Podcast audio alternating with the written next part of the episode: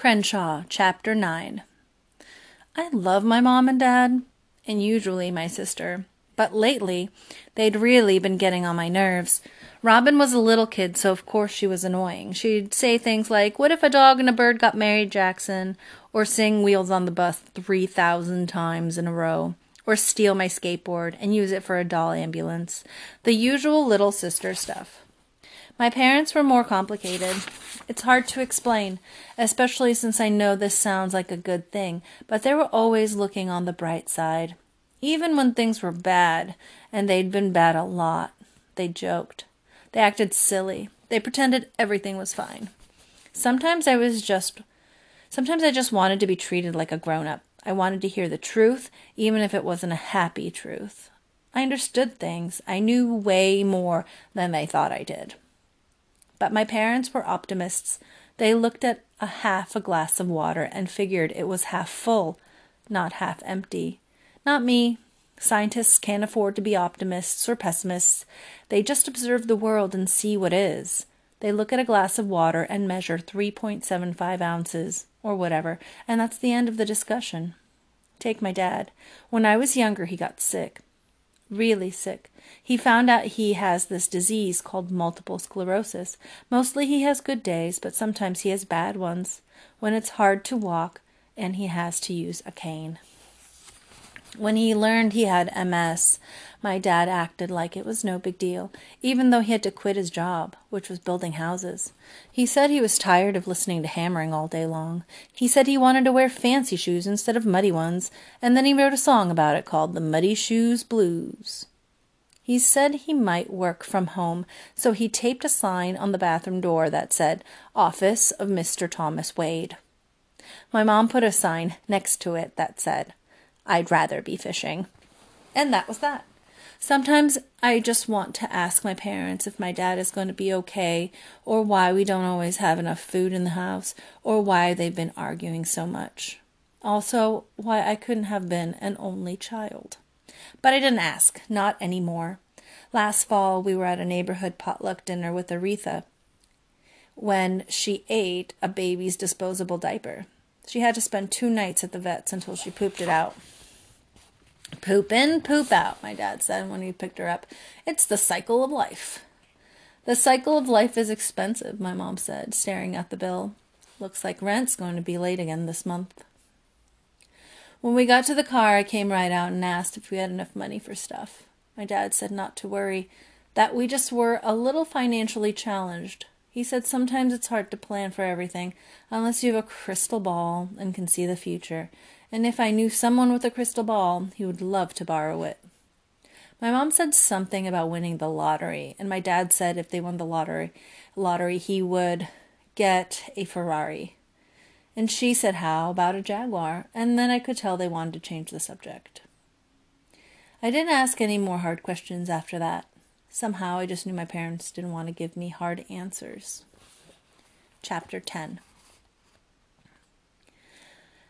After I got ready for bed, I lay on my mattress and thought things over. I thought about the stuff I'd put in my keepsakes bag some photos, a spelling bee trophy, a bunch of nature books, my teddy bear, a clay statue of Crenshaw that I'd made when I was in second grade, my worn out copy of A Hole is to Dig. I thought about Crenshaw on the surfboard. I thought about the purple jelly beans. Mostly, though, I thought about the signs I'd been noticing. I'm very observant, which is a, which is a useful thing for a scientist to be. Here's what I've been observing big piles of bills, parents whispering, parents arguing, stuff getting sold, like the silver teapot my grandma gave my mom, and our laptop computer. The power going off for two days because we hadn't paid the bill. Not much food except peanut butter and mac and cheese and a cup of noodles.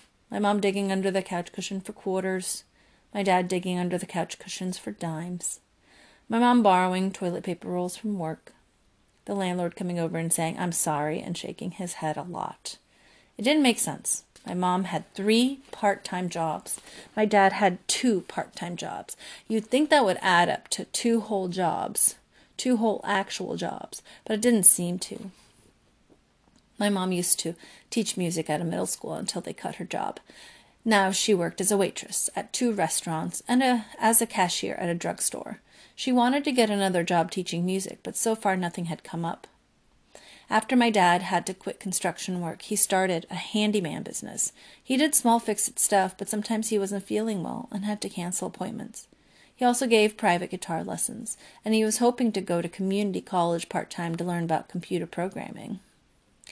I figured my parents had a plan for making everything okay because parents always have a plan, but when I asked them what it was, they said stuff like maybe they could plant a money tree in the backyard, or maybe they could start their rock band up again and win a Grammy Award. I didn't want to leave our apartment, but I could feel it coming, even if nobody said anything. I knew how things worked. I'd been through this before. It was too bad because I really liked where we lived, even though we'd only been there a couple of years. Swan Lake Village was the name of our neighborhood. It didn't have any real swans, but all the mailboxes had swans on them, and the community pool had a swan painted on the bottom. The pool water was always warm. Mom said it was from the sun, but I suspected illegal peeing. All the streets in Swan Lake Village had two words in their names Ours was Quiet Moon, but there were others like Sleepy Dove and Weeping Wood and Sunny Glen. My school, Swan Lake Elementary, was only two blocks from my house. It didn't have anything with swans on it. Swan Lake Village wasn't a fancy place at all, just a regular old neighborhood. But it was friendly.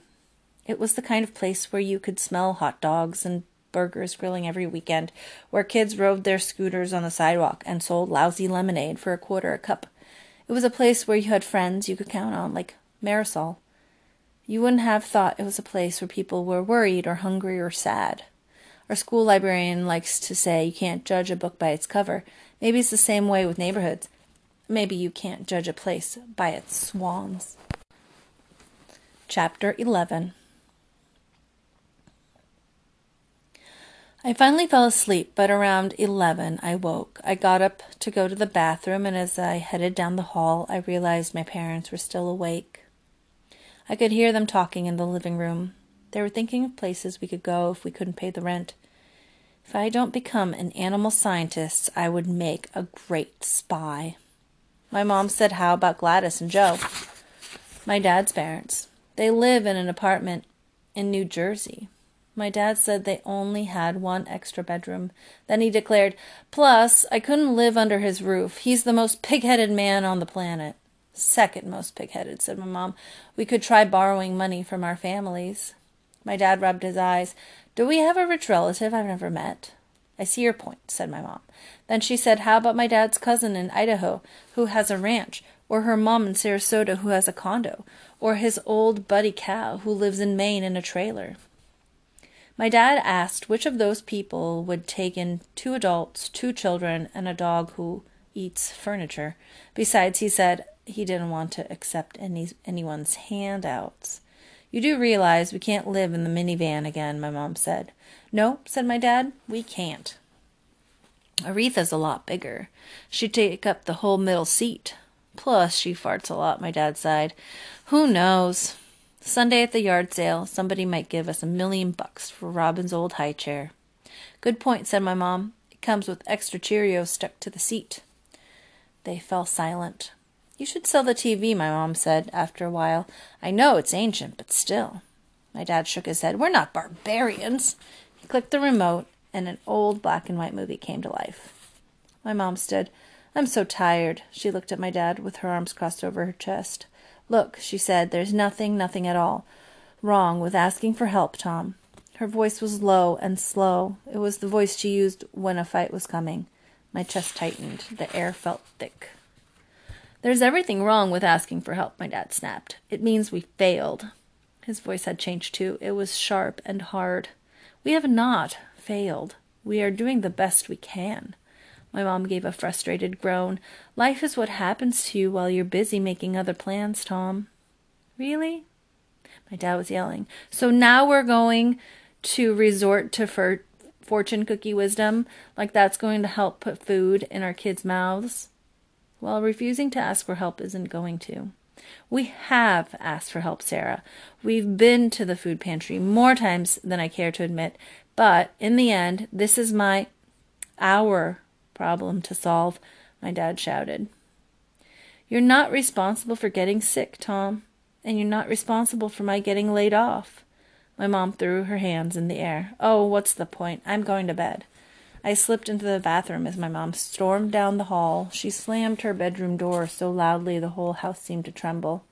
I waited a few minutes to be sure the coast was clear. When I headed back to my room, my dad was still on the couch staring at the gray ghosts moving across the screen.